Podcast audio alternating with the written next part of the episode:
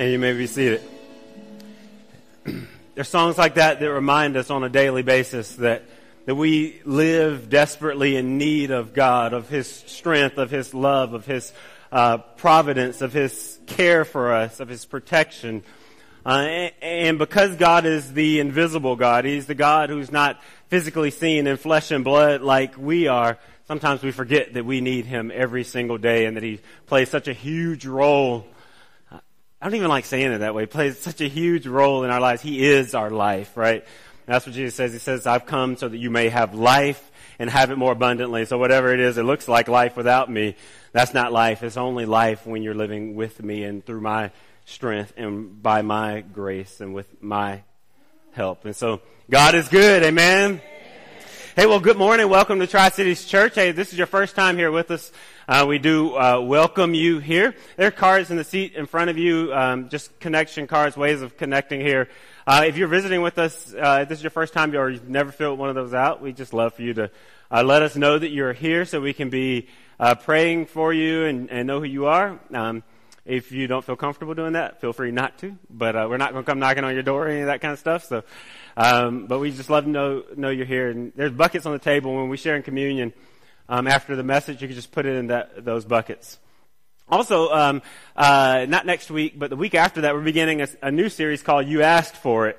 Um, and uh, so this series is simply about, you know, uh, I always, you know, and this is just uh, part of the the um, the vocation, right? Part of my vocation I, um, is that people are always coming to me with different questions about God, about the Bible, about hey, my coworker said this, and uh, what, what, does the Bible say about this, or what does God think about this? Those kind of questions. Um, so I'm always getting uh, kind of hit with those questions, and some of them happen uh, uh, on a repeating basis. And, and I don't when I say hit by those questions, I don't mean like I'm not like, why are people always asking me questions? I'm like, I love those kind of questions. And I am open and available and willing to sit down and talk about uh, those questions with you. So um, this series isn't the only opportunity you have to answer some of those questions. But uh, if there's anything that you've been like, just kind of a burning, like I would like to hear a sermon about, uh, you know, just whatever. Um, you can put it on one of those cards and see it in front of you. On the back, it, it says prayer request, but you don't have to put a prayer request there. You can put the question that you have. You can just write that question. And again, when you when you take communion, you can put it in the buckets. What we're going to try to do. Now, we can't answer every question. It's just impossible in the time that we have. We could probably spend a year answering uh, questions alone. Uh, we're not going to try to do that, but. Um, but we will spend uh, six weeks looking at different questions that people kind of bump up against in the journey of faith. And so I'm asking for your help. I'm asking you to help me come up with a list of questions uh, that that will uh, that will guide this series. Now, um, there is one disclaimer. Uh, just because you submit a question does not mean that question will be answered. Uh, and uh, and that's because yeah, I just don't know how many we'll get. I don't want anybody going. You didn't answer my question. I'm like, well, I got 20 questions. I had six weeks, and so. Um, but but we can sit down and we can talk about uh, whatever question you want, and, and your question can be a- answered as much as it is answerable. Some things aren't answerable. All right. Well, uh, last week we uh, we started a series we were simply calling "Emptied," and, and, really we were talking about the resurrection of Jesus Christ, the fact that the tomb was empty, the fact that Jesus emptied himself, um, but that there are some important things that happen in our life and in our world as a result of the empty tomb. And so we're just spending really three weeks, the second week, three weeks just reflecting on uh, what it means for the tomb to be empty, for Christ to have emptied himself for us, and how that affects the way that we live our lives every single day. So let's pray and then we'll get into our message for this morning.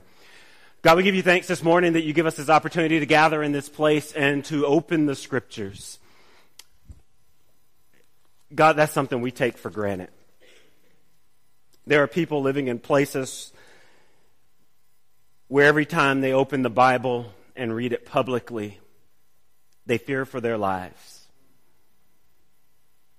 And that's sad and we don't feel that fear. We don't experience that kind of pain. And our faith doesn't require that of us. It's a privilege that we're thankful for. But God, as we open the scriptures this morning, I just pray that you will help them to come alive to us as we read them publicly. God, I pray that we do so with a new joy God, I pray that you will help us to see them in a way like never before so that we can see your will for our life in this place, the way that you're calling us to stretch ourselves and live out our faith in a way that we truly do live as lights in this world so that people might see the good light of Christ within us and that they'll praise our Father in heaven. God, we thank you that you died on the cross, that you were laid in a tomb, and that you live again. It's in your Son, Jesus Christ's name, we pray. Amen. All right, well, last week, like I said, we started this series called Empty, and the main point that kind of came out of last week uh, was that the grave, re, uh, or the,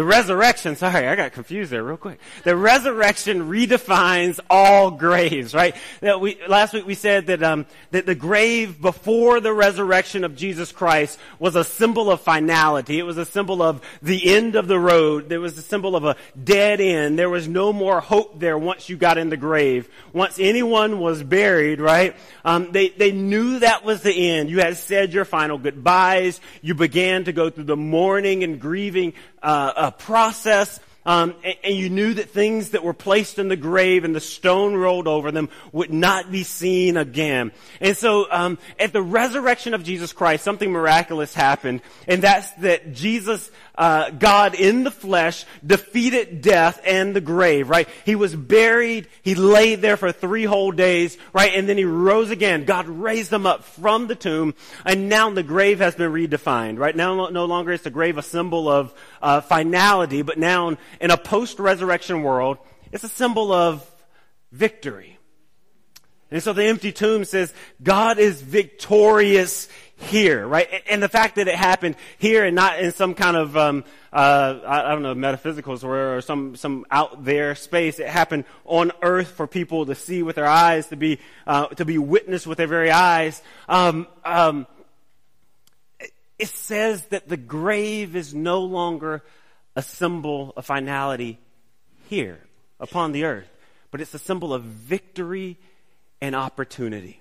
In fact, there's so many dead things in our lives that we give up on, and it's really an opportunity for God to get the glory, right? So dead relationships, it's an opportunity for God to get the glory. It changes the way we view those things, right? We don't give up on a relationship that's hit dead ends, a dead end, because it's an opportunity. The, the resurrection has redefined all graves, not just the physical grave itself, um, but all graves. God wants to get the glory in every single thing. So it doesn't matter where we are. We feel like we're in a dead end financially. That's an opportunity for God to get the glory. Remember what we said last week? That doesn't mean that, um, that things automatically get better for us. But here's what it does mean. It means as long as we persevere and push through under the strength of God Almighty, God's going to get the glory. In the end, we know how that story ends, right?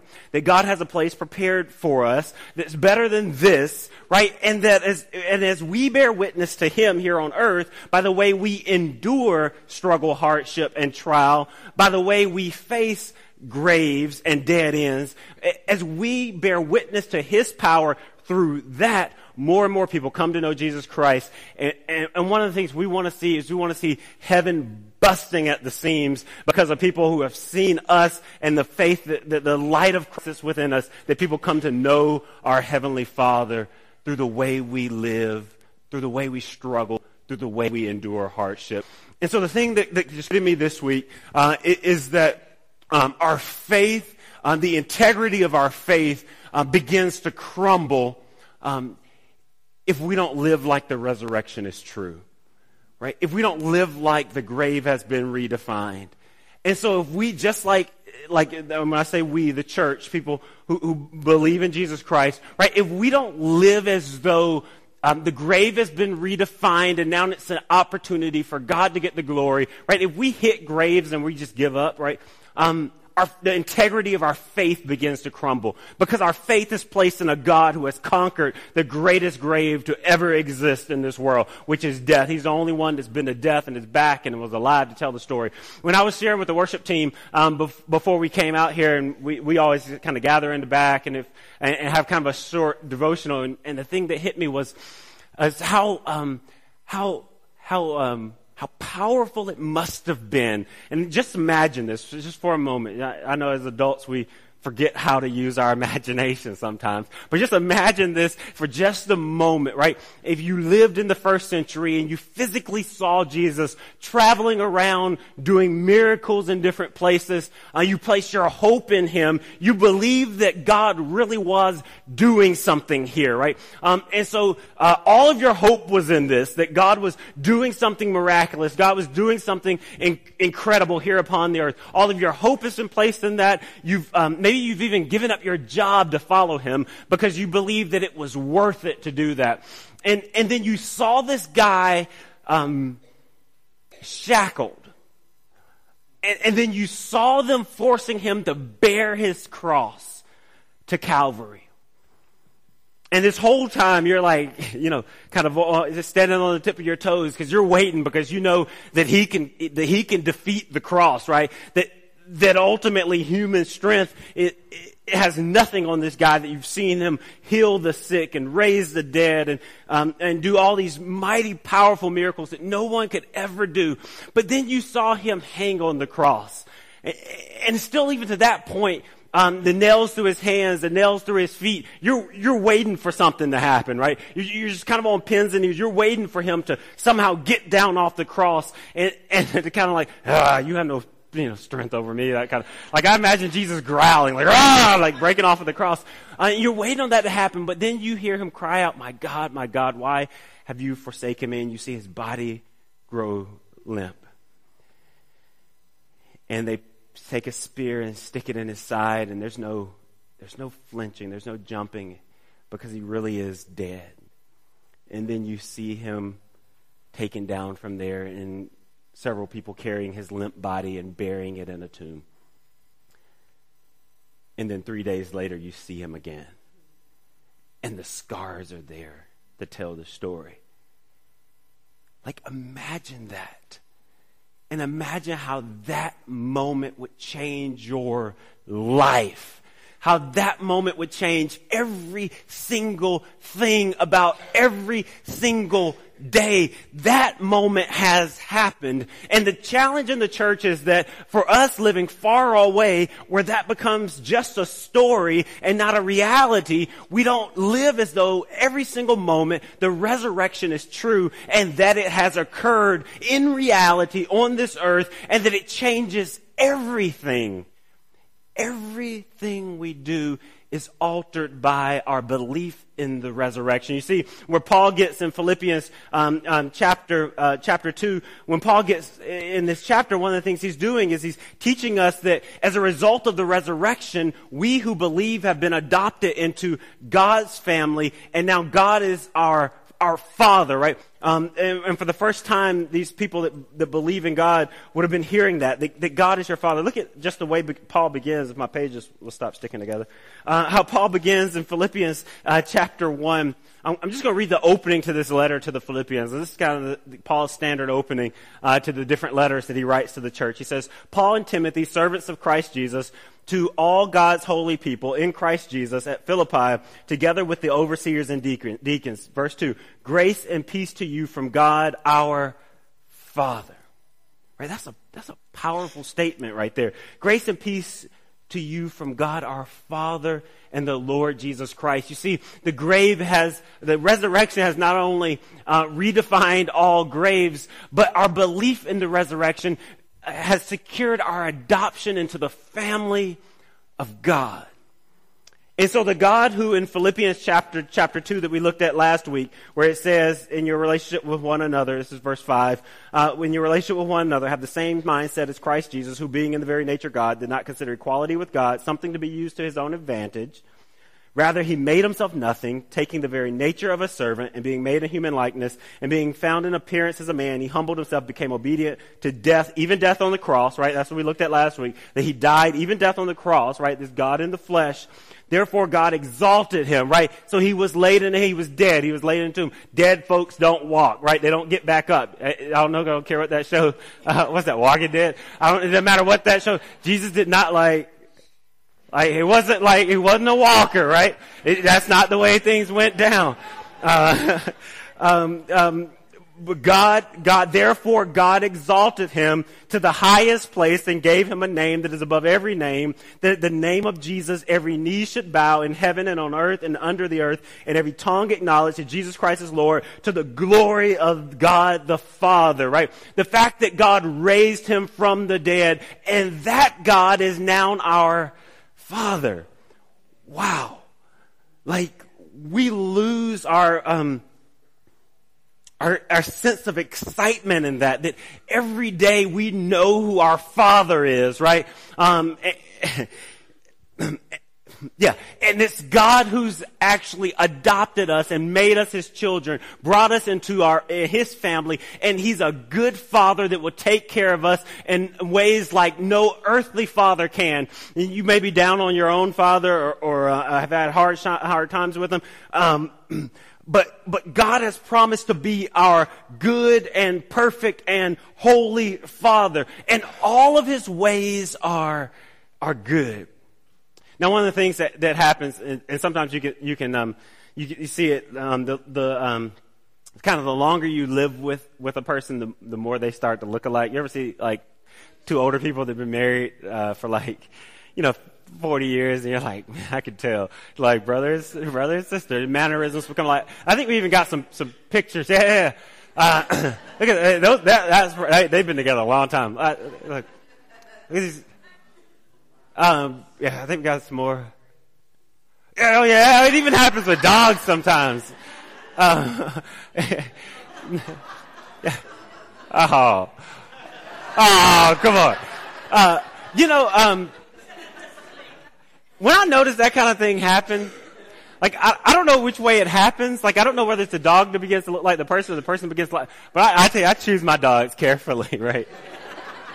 That may be vain, but I, I'll choose my dog because the longer you live with somebody, it can be a dog. You begin to look like them. Well, here, hey, here's the deal. That's kind of funny, but here's here's the deal. This is what the scriptures teach us, right? Um, that the longer we live with God, our Father, we should begin to look like Him. Right? That's, that's really what Paul is teaching us. That the resurrection of Jesus Christ has changed everything. Our belief in that has now made us children of God, where He's now our Father. And that changes everything, even the way we live our lives. And that every day we should begin to look more like Him. So Paul, kind of rolling out of the resurrection of Jesus Christ in verse 12, in Philippians 2 verse 12, uh, if we pick up there after the resurrection, kind of rolling out of that, listen to what Paul says to the church. He says, therefore, my dear friends, as you have always obeyed, not only in my presence, but now much more in my absence, continue to work out your salvation, right? So, um, let me pause right there because we, we take that word obeyed and, um, I, I, don't know. I mean, this, maybe this is just me. Maybe this isn't you, but I, I almost treat God like, like, um, like God, almost like a parent that you misunderstand, right? As kids, kids don't understand why this rule exists. Kids don't have that logical, um, reasoning to say, hey, that, why, like, why, why can't I do that? Like, why, why, like, why does that rule exist? Kids, kids just can't, as they mature, they gain a, a, a ability to grasp that. But a, at a young age, a lot of times they have a hard time with that. So we hear this word obeyed, and for me, like I'm like, okay, God has a list of rules that aren't for me to understand. He just wants me to do it, right? But this is what this what Paul's pointing to in Philippians, right? It's not just that God is is um, just handing you this list of rules and saying, hey, do this. Why? Because I said so, right? It's not that kind of deal, right? But he's saying, continue to work out your salvation. So he says, my dear friends, as you have always obeyed, not only in my presence, but now much more in my absence, continue to work out your salvation.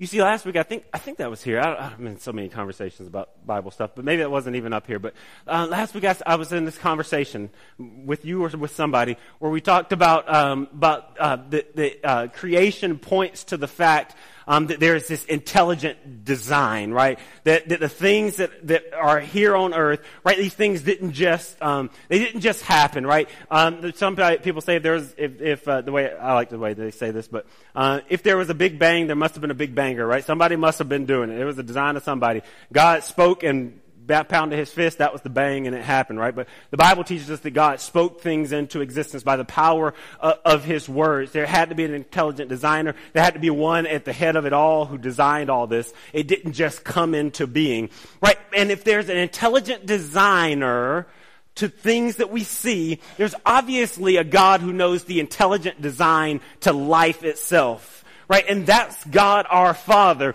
And so when he's teaching us and he says, obey as you've always obeyed, and then he con- uh, kind of continues it and says, continue to work out your salvation, what he's saying is that God has already done something. Um, the church, we call that salvation. God has rescued us, right? He has um, rescued us from the destructive patterns of this world. And he knows the design to life here. And it's not just obey because I said so and I'm God. It's obey because this is working out your salvation. This is living into the fact that you've been rescued. This is a better way of life. And so Paul begins to lay that out coming out of the resurrection. He lays that out for us in a way that, that's more clear for us to understand from this, uh, like kind of Old Testament Ten Commandments, list the rules. Well, why can't I eat pork? I don't know. You know what I mean? Um, it's just, he's saying, hey, this is working out your salvation with fear and trembling.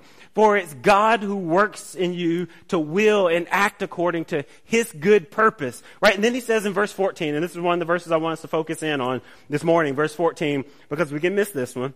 Or, um, or uh, uh, either miss it accidentally or miss it intentionally because we don't like what it says. Um, do everything, do everything without grumbling and or, or arguing, not and or, or arguing, so that you may become blameless and pure children of God without fault in a warped and crooked generation, then you will shine among them like stars in the sky, he says. Um, and so what I want us to focus in on this morning is the role of our attitude in living a godly life, because that's what Paul's pointing to here. He's pointing to the role of our attitude in living a godly life, that our attitude can get in the way of our ability to live for God. So we believe in the resurrection, right? We believe that Jesus did that. We've got the facts. We've um, kind of made this mental assent to the facts that Jesus rose from the dead. We've proclaimed that. We've been baptized into Him. But uh, we believe there's an intelligent designer. We believe what the Bible says. But, um, but, but in this world, on too many occasions, we got a negative attitude to the design of the designer, right? Um, it, it's kind of like God might have said it, but I don't like it, right? God may have willed it, but it's not my will, you know, that kind of thing. Um, and so what Paul is pointing when he says continue to work out your salvation, and then he says do everything without grumbling and arguing. Really, what he's doing is he's he's for Jewish readers at least, they would have seen this, they would have known he was talking about. Even if you look further, where it says in that verse 15 where it's in quotations, children of God without fault in a warped and crooked generation, right? He's quoting from the Old Testament, from the book of Deuteronomy. And so this is a throwback to the Israelites, which if you're familiar with the story of the Israelites, um, and the way they complained, right? When God, if you know this story, beginning in Genesis, uh, especially Genesis chapter 12, beginning with Abraham, um, God begins to form a people, right, out of, out of Abraham's descendants. So you have Abraham, you have Isaac, you have Jacob. Jacob, I believe, was the one that was renamed Israel by God, somewhere in the book of Genesis, maybe chapter 35. Um, God, uh, God, God, does this thing when he, uh, when he captures, grabs hold of people's lives, like, um, he often renames them. He gives them a new name, uh, and and it's a sign that God has has has gotten hold of that person's life. So he renames Jacob uh, Israel. He says, "I'm going to do powerful things uh, through you," and that's where the Israelites come come out of, the descendants of Jacob or Israel. Uh, and so that we get to Joseph, and Joseph goes through this kind of rough time. His brothers hate him. They sell him into slavery. Um, just a cr- kind of crazy story. It's worth reading in, in the book of Genesis uh, tw- 12. You can even read chapter 12 through the end, or you just read the whole thing. It's, it's pretty fun if you read it with uh, imagination. Um, but if you read it like it's not going to be fun for you. Um, but if you read the scriptures with imagination, imagining these things coming to life, it, it, really does come to life. And when you read the story, right, his brothers hated him. He had this special coat. Uh, they, they took his coat, they covered it in blood, told his father he was killed. They sold him into slavery. He was in slavery. He was in prison. He was accused of attempting to uh, kind of rape his master's wife and uh, or boss's wife, whichever way you want to put it. Thrown in prison for a long time, forgotten there, and then eventually God like elevates him to like the second in charge in Egypt. So it's, it's, a long story, but to make a long story short, God elevates him in this crazy way. He forgives his brothers. They love on him. They all move the whole family down to Egypt. They're one big happy family again, right? Um, and, and this, this kind of, this neat thing happens where God shows his, his hand upon, uh, the life of this, this, um, what became known as the Israelites, right? These, these, generations, descendants of Abraham, God shows his hand and power there. Um, they begin to prosper in Egypt.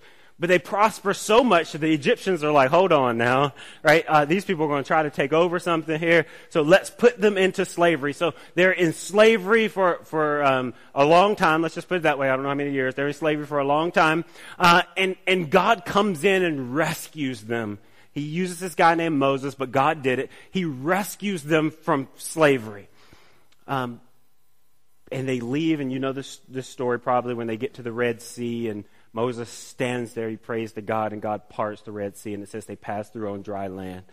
And and they were freed from slavery, but they were in the wilderness, and they began to complain. Now, in that story, they went from one bad situation, slavery in Egypt, to another bad situation, the hardships of the wilderness. But there was a difference between slavery in Egypt and the struggle of being in the wilderness. And that's that God had proven that He was with them. When He parted the Red Sea, He said, I am for you. I am your God. Be my people. I will be your God. But here's their complaint. Their complaint was that they wanted God to do what they wanted Him to do. They wanted to go from slavery in Egypt immediately to the promised land, and they didn't realize that God was going to take them through the wilderness, and that that wilderness was intended by God to be a part of their testimony. That that wilderness was intended by God to be a part of their story.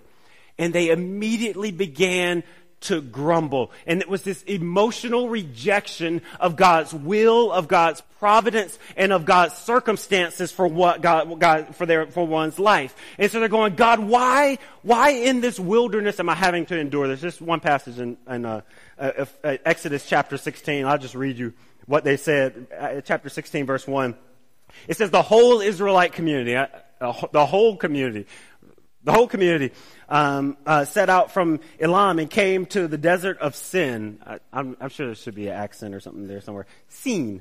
We'll call it Sin for the sake of making it sound like it's not like sin. To the desert of Sin, uh, which is between Elim and Sinai. And on the 15th day of the second month after they had come out of Egypt, in the desert, the whole community, the whole community grumbled against Moses and Aaron, right? They started complaining. God had just rescued them. They had passed through the Red Sea on dry land. God had proven that he was with them, that he was for them. The whole community grumbled against Moses and Aaron. The Israelites said to them, if only we had died by the Lord's hand in Egypt. Um, they, there we sat around pots of meat and ate all the food we wanted. Um, but it is hard to silence a stomach that's growling. right? That's just a hard thing to do. So I mean, I'll, I'll show the I'll show the Israelites a little bit of grace here, because yeah, um, they had food in Egypt, right? But you have brought us out in this desert to starve this entire assembly to death. And so here, here it was in the middle of the wilderness after God had pro- proven what he was able to do. They began to complain because they aren't able to see what's next. Like we live in the moment, and that's, that's not necessarily a, a good thing. I mean, a bad thing. But sometimes we can live so much in the moment that we're not able to trust God for the next moment. And so the Israelites, even though God had done miraculous things, even though God had rescued them, they grumbled because they were dissatisfied with God's will, God's providence, and God's circumstances for their life. And when we get into Philippians chapter 2, this is what Paul's teaching us about, right? He's pointing back to the Israelites and he's saying God was clearly doing something in their life, right? It was as clear as day that God had rescued them, that this was by God's might, that God really was what he said to uh, Moses, I am, right? What do you need? I am. I am what you need in this moment. That God clearly really was that. But they grumble. And, and Paul in this letter to the Philippians is kind of turning that around and saying, Jesus rose from the dead. Are we quickly forgetting that, right? That, that this guy, how quickly we forget that. Because even in the first century, I'd say like maybe if you saw it, maybe you wouldn't forget, but apparently they did. Um, that, that even though you've seen Jesus die, on the cross and now he's alive again, you're forgetting that God really is involved in your life you're quickly falling into grumbling, which is this word grumbling. Like if you, you um, look at it uh, uh, kind of in, in the original language, it's in the, in the, in the Greek, it's like this, uh, almost like a, a, smoldering discontent, this a kind of low tone of voice, this, you know, so you're not really talking to anybody, you're kind of talking to yourself. And it's like, God, why, why, um, it's not just, it's not just asking, it's not just asking why, because God honors curiosity. Um, so it's not just a, a dissatisfaction with life, but it's more of a distrust of God. It's this in the middle of my situation, I am grumbling against God in a way that's distrustful of Him. Yeah, I might not be able to see the good in this, and I might be dissatisfied with that. But I say, even though I can't see God, I'm still going to trust you here. Or even though I don't know why this is your will for my life, I'm still going to obey. Right? But this grumbling looks at our lives and says, I'm going to go to church. I'm going, I'm going to keep singing on the praise team. I'm not talking about anybody specifically. I'm going to keep singing on the on the praise team, but but God, you know I'm just not doing that, right? Or I'm going to keep serving at, at my church. I'm going to keep showing up. I'm going to keep going through the motions, but God, I'm just not doing that because I can't trust you here because I can't see how that's for my good. I can't see how that fits in my life. God, you lived a long time ago. I can't see how that's relevant today. Right? And it's this grumbling against God that draws us away from God and God's will and, and what we see with the Israelites is it begins to spread. And so when Paul says grumbling and arguing, right, this arguing was this kind of louder um, um, defiance, this discontent with God and, and God's ways that begins to spread to other people, that, that kind of almost erupts in a sense within the community. And that's what we see with the Israelites. And, and that's one of the reasons why we see God dealing so harshly with the Israelites. If you read through Exodus and Numbers and the story of the Israelites, some of the things that happened there, you're like, God, did you really, did you really have to, did you really have to go to those extremes, right? To get these people, get these people back on course? And it's like, yes, he did because there's this infectious nature to negativity, right? This negative attitude. It spreads like a disease. And God knew that it would do that. And so when the Israelites started complaining, God nipped it in the bud quick because he knew that it would ruin what he was going to do through the Israelites. When we start complaining in the church, Paul's nipping it in the bud. He's saying, hey, you've seen what God is able to do. Don't complain against him. Don't, don't um, distrust him, but put your whole trust in him so that you're able to say yes to the Lord in the ways of the Lord. Because the more you say yes, the more you begin to look like your Father who is in heaven.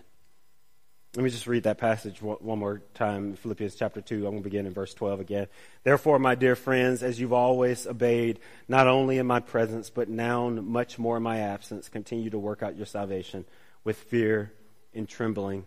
For it is God who works in you to will and to act according, or to act in order to fulfill his good purpose. Do everything without grumbling or arguing so that you may become blameless and pure children of God without fault in a warped and crooked generation. Then you will shine among them like stars in the sky as you hold firmly to the word of life. And then you'll be able to boast on the day of Christ that I did not run or labor in vain. Yeah, that you'll be able to look back and say, maybe not in the moment, right? But you'll be able to look back and say, yeah, God really knew what he God, that sounds funny to say. God really did know what he was talking about. God, you really do know what you're talking about. Um, you'll be able to say that because your life will be a living testimony that that is true. So I believe there's some next steps uh, for us as a church out of this passage that we can incorporate in, into our lives. I think the first thing that we don't do enough of as a church is, is that's learning the way of Jesus. Learn the way of, of Jesus.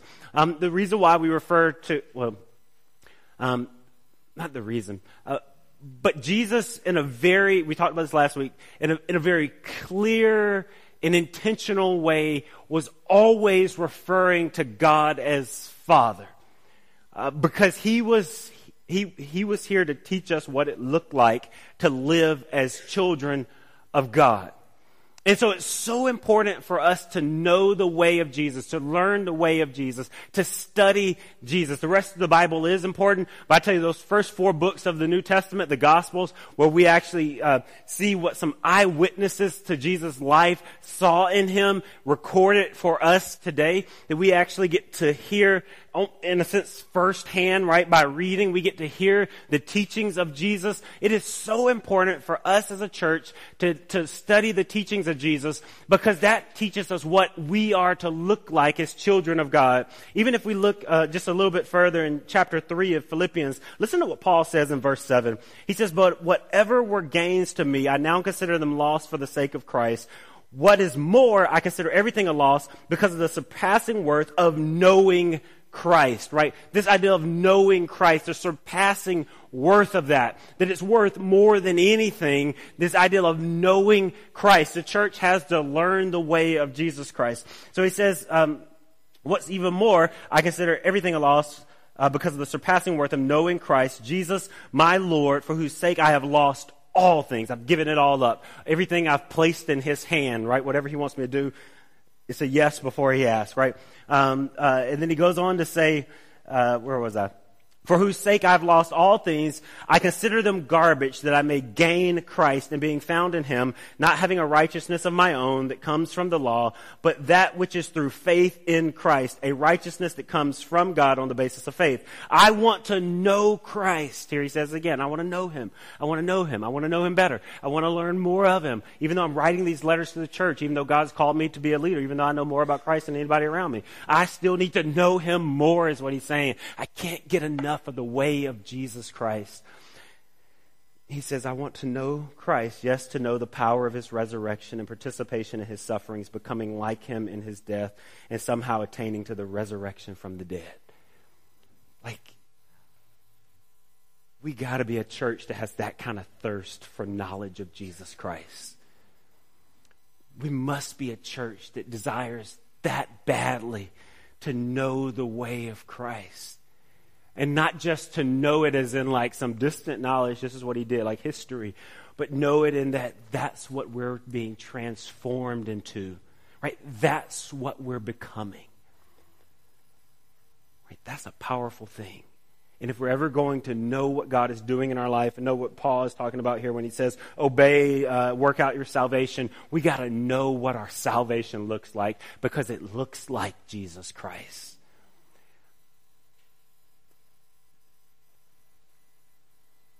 Which, which Jesus experienced pain beyond and struggle beyond what's imaginable.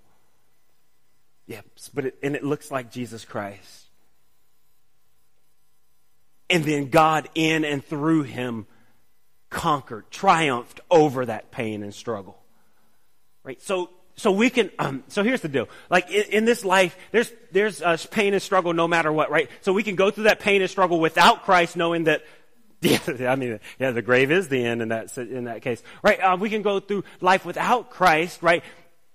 Or we can go through life with Him, trusting Him, persevering in Him, believing in Him, uh, expressing that trust and belief sticking it out in situations, believing that God will give us strength, allowing His Spirit to work in us to give us strength, right? We can go through it that way, knowing what the end looks like, right? Resurrection from the dead, life full of joy and pain free and excitement, or we can go through life without Him, right? I mean, it's kind of like pick, take your pick. So know the way of Jesus, know that that way is the way of the cross. The cross is always going to be heavy. It's always going to have splinters right? There's no such thing as wood. Uh, they didn't have sandpaper back then, I don't think. Um, there's no such thing as, as a smooth cross. Just doesn't exist. But we're going through with God. So the first thing I think church has to do is we have to learn the way of Jesus. Second thing that I think Paul is showing us here in this in this passage, which we often neglect, is uh, to lead with our words. So I think I should have put positive words up there. Lead with your positive words because you, you can also lead with negative words. That's never a good thing. Um, but that, we're prone to that though. We're prone to that. You know, uh, snap in a moment. Snap. Uh, somebody say the wrong thing. But lead with your positive words. The Bible is clear on this. In James, we did a series in James um, a couple of months ago. But in James chapter chapter three, listen to what it says in verse six. It says, and he says a lot about this before this, beginning beginning of chapter three. But I'm going to pick up in verse 6. The tongue is also a fire, a world of evil among the parts of the body. It corrupts the whole body, sets the whole course of one's life on fire, and it is itself set on fire by hell. yeah, that's the tongue. That's our mouth. Those are the words we speak. Um, that our mouth is, is, the, is, in a sense, the steer wheel, right? It steers us, it directs our life. And so, what Paul is saying when he talks about grumbling, he's talking about this smoldering discontent, but it's vocal, right? It may be quiet. I'm not doing that, right? Who does God think I am? Right? That doesn't make sense to me. Why would God want me to do that? If God is really God, why didn't he, why did he let things turn out this way? Why wouldn't he provide for me in this way? That smoldering discontent that we're speaking with our lips. And Paul's showing us that God intends for us to lead with our mouth. Listen to what he says, because he, he goes on a little bit further, and I love this. I was looking at this, um, uh, Philippians 2, 3, and 4 uh, in my Bible. It may not be in every Bible, but in my Bible at least, all fits on, uh, on one page, and it kind of provides us this, this holistic picture of what it looks like to follow Christ. Um, in, in, verse, uh, chapter 4, Philippians 4, verse 4, listen to what he says, because he's teaching us how to use our mouth. He says, rejoice in the Lord always. That's the first thing we do. Right? That's one of the ways we use our words. We lead with our words by rejoicing. Right? Not just rejoicing when things are good or things are bad. Joy, rejoicing isn't the product of, not always or shouldn't be, the product of, oh, I um, got something good that was unexpected. Um, that's not just when we rejoice. Well, it is, but we rejoice in the fact that we got something good, right? Jesus' death on the cross for us that we weren't expecting nor did we deserve. And that can't be removed, so we rejoice always. So Paul's saying, rejoice in the Lord always. I say it again, rejoice. He's saying, like, I'm serious here. Rejoice always, even when you look foolish, because you're rejoicing and it doesn't seem like you have a reason for joy. Uh, let your gentleness be evident to all. The Lord is near. Do not be anxious about anything, but in every situation, by prayer and petition, prayer and petition, begin speaking to God, a powerful way of using your words. So um, don't grumble, don't argue, but rejoice and pray to God. Ask God for what you want. And God's going to give you what you need. But ask God for what you want. Speak to God. Lead with your words through a life that is deep in prayer. Um, bury yourself in a life of prayer. Stretch yourself. Learn to pray more. Um, don't say prayer is uncomfortable well, you can say that. I'm not going to say don't say that because it is a little uncomfortable to, to sit and talk. I mean, it's just odd. Um, but um, just to someone that you don't see. But but don't say this is uncomfortable for me. Say I'm going to press through the discomfort of it because this is the way God intended me to use my words in order to lead my life. And so yeah, I may only feel comfortable praying for 30 minutes and saying a few things, but push through that. Pray more. Pray as the Bible says without ceasing. Learn to respond to God as your Father who's actually present with you at all times. So he said, yeah, through prayer and petition. And then he says, um, with thanksgiving, present your requests to God. I like the fact that he says petition with thanksgiving. um, because um, I'm prone to thanking God after I've gotten what I wanted. And he's saying when you're asking God for what you need, thank him then. Right? Thank him then because he's good. And so Paul is teaching us how to lead with our words, to have a life that's shaped by uh, uh, rejoicing, petition, and thanksgiving to God in the midst of trial. And then the final thing that I, I see that Paul is teaching us to do is to let God have the final say, right? Let God's word be God's word. Let it be so. Don't spend life second guessing, questioning God. God, is this right? It, I don't know about this. I know the Bible says it, but I, that can't be right today. I mean, God can't expect me to do that today. God really can't will that for my. Don't second guess God. In fact, the way Paul ends um, a lot of his letters to the church, if you look at the very end of Philippians chapter four, he says in verse twenty-three, "The grace of the Lord Jesus Christ be with you, your spirit. Amen." Amen. It's a word that's commonly used in the church, but it, it literally means let it be so. Let all that I just said be so. Let the scriptures, let what God is doing in this world, is taught to us in the Bible, let it be so. Let it be true for our lives. You see, today this, this word, oh man, actually is used in like other other countries and cultures and languages, they. I mean, it just it kind of stays the same. It's one of those words. It's not really um, translated into other countries, right? As, as into another word. It's kind of like hallelujah. I think it's the same in different languages. People, well, you know, you'll go to China, you hear somebody say hallelujah, um, even though they don't speak any English. Same thing here. You'll hear them say the word, oh man, it's a word that's become so common to so many different people in so many different cultures. And it means I'm going to let God be God. I'm going to let it be so. I'm going to. Every reading of the scripture should end with an amen. A let it be so in my life. Not a second guessing God, not a questioning God in his ways and a distrust of God in his ways, but let it be so in my life. And so I'm going to close there with the reading of this, that. Philippians. Let it be so in your life. Amen. Let's pray. God, we give you thanks this morning that you give us this opportunity to open the scriptures. And um, there's times in my life that I don't really feel like opening the Bible because I know that there's a, a challenge for me in there that um, that I, I don't necessarily um, want to hear because it's not necessarily going to feel good for me. and God, I thank you that your goodness isn't determined by our feeling. That when I say yes to you, it might not feel good. But as long as I'm learning the way of Jesus and saying yes to that way, as long as I'm leading with my words and rejoicing and praying and offering thanksgiving. As long as I'm reading the scriptures with an amen, I let it be so. God, it's good. And I thank you that it's good.